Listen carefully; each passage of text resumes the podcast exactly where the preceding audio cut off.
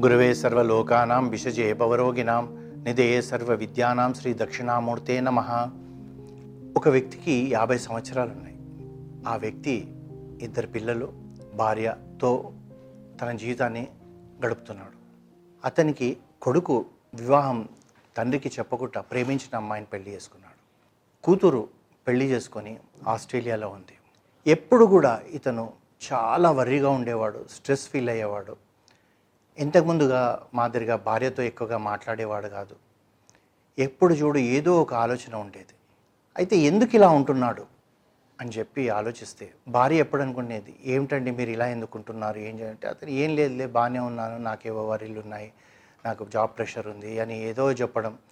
ఈ ఈ ఈఎంఐ కట్టాలి ఇంటిది ఎప్పుడు అప్పు తీరుతుందో వాడు చూస్తే పెళ్ళి చేసుకొని పక్కన అలాగ వేరుగా అపురం ఉన్నాడు ఇలాంటి అన్నీ చెప్తూ వరి వరిగా ఉండేవాడు. అయితే ఏం చేసిందంటే అసలు అసలు జాతకంలో ఏమైనా ఇబ్బంది ఉందా? గ్రహాలు ఏమైనా ప్రాబ్లం చేస్తున్నాయి? ఎందుకు ఇంత ముందు లెక్క లేడని చెప్పి ఒక జ్యోతిష్యుడి దగ్గరికి తీసుకెళ్ళింది. తీసుకెళ్ళేటప్పటికీ ఆ జ్యోతిష్యుడు ఇతని జాతకం చూసే ముందర ఇతనితో అన్ని ప్రశ్నలు వేస్తున్నాడు.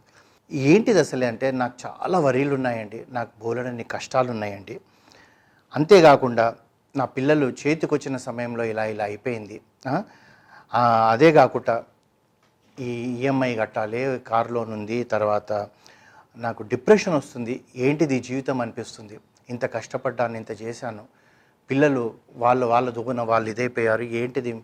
ఆఖరణ మేము ఇద్దరమే మిగిలాము? ఇవన్నీ చెప్తున్నారనమాట చెప్తుంటే తను మాటలలో మార్పు చేసి ఏమండి మీరు టెన్త్ క్లాస్ ఎక్కడ చదువుకున్నారు? మీ యొక్క ఊరు ఎక్కడ? ఇవన్నీ మాట్లాడుతూ మీరు టెన్త్ క్లాస్ ఎక్కడ చదివారండి? అన్నాడు. అంటే పలానా స్కూల్లో చదివానండి అన్నాడట. అంటే మీరు ఎప్పుడన్నా టెన్త్ అయిపోయిన తర్వాత అక్కడికి మళ్ళీ వెళ్ళారా అని అంటే వెళ్ళలేదు సార్ అని చెప్తారనమాట చెప్తే మీ యొక్క వరీస్ మీ డిప్రెషన్ అంతా పోవడానికి నేను మందిస్తాను.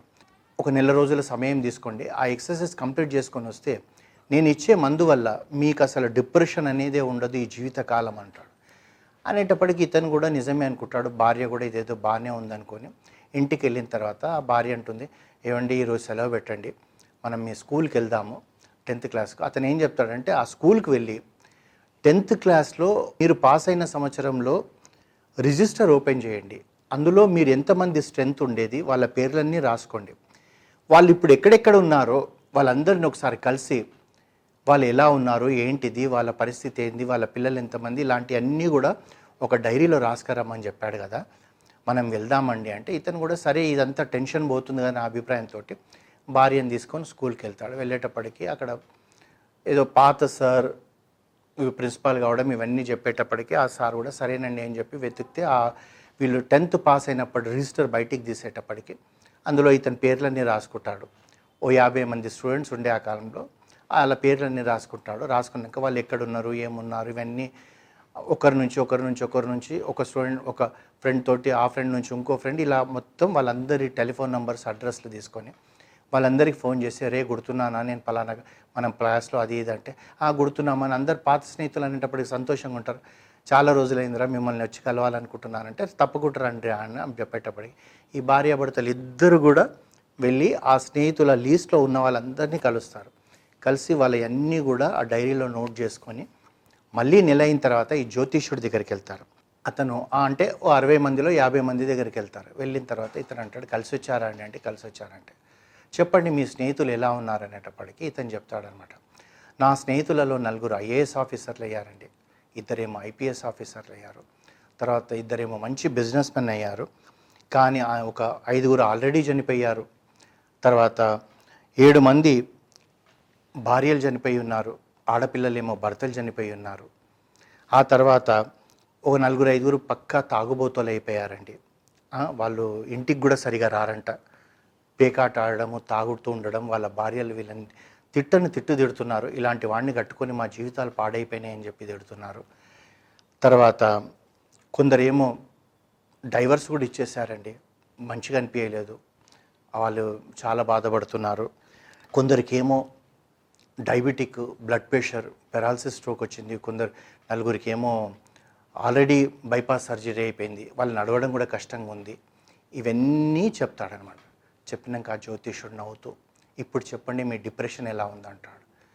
అనేటప్పటికి ఇతను చెప్తాడు నాకు ఇప్పుడు డిప్రెషన్ లేదండి అంటాడు. ఎందుకండి? అని అనేటప్పటికి చేసుకుంటే చేసుకున్నాడేమో మా అబ్బాయి ప్రేమించి ఇంకొక అమ్మాయిని కులము అని చెప్పి నేనెందుకు ఆలోచించాలి? వాళ్ళు సుఖంగా ఉన్నారు కదా అనిపిస్తుంది నాకు ఈ నా స్నేహితులను కలిసినప్పటి నుంచి. ఆ తర్వాత మా అమ్మాయి దూరం ఉంది ఆస్ట్రేలియాలో చదువుకుంటుంది అనుకుంటున్నాము. చదువైపోయినాక వస్తుంది వివాహం చేస్తాను. లేదు ఆ అమ్మాయి కూడా నేను ప్రేమించేవాడిని చేసుకుంటా అంటే కూడా చేసుకోమంటాం.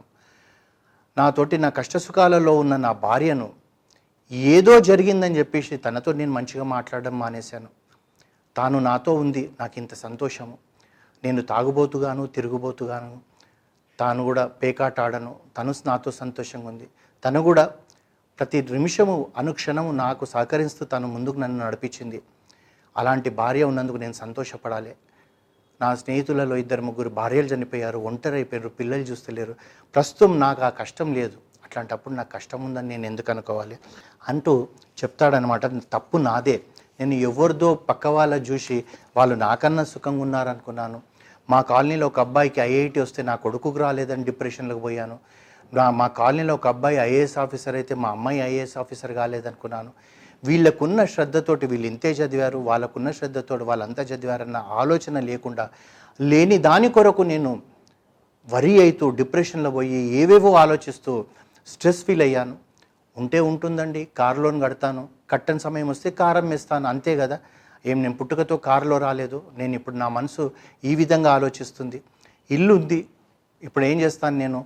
పైన కూడా నేను అద్దెకి ఇచ్చేసాను అనుకోండి ఆ రెంట్ నాకు రిటైర్మెంట్ తర్వాత వస్తుంది నేను బాధపడాల్సిన అవసరం ఏముంది? అని చెప్పి ఇతనిలో ఈ మార్పు రావడానికి కారణం ఏంటంటే ఈ పది మందిని పది మంది జీవితాలు దగ్గర నుంచి చూడడం వల్లనే వచ్చింది.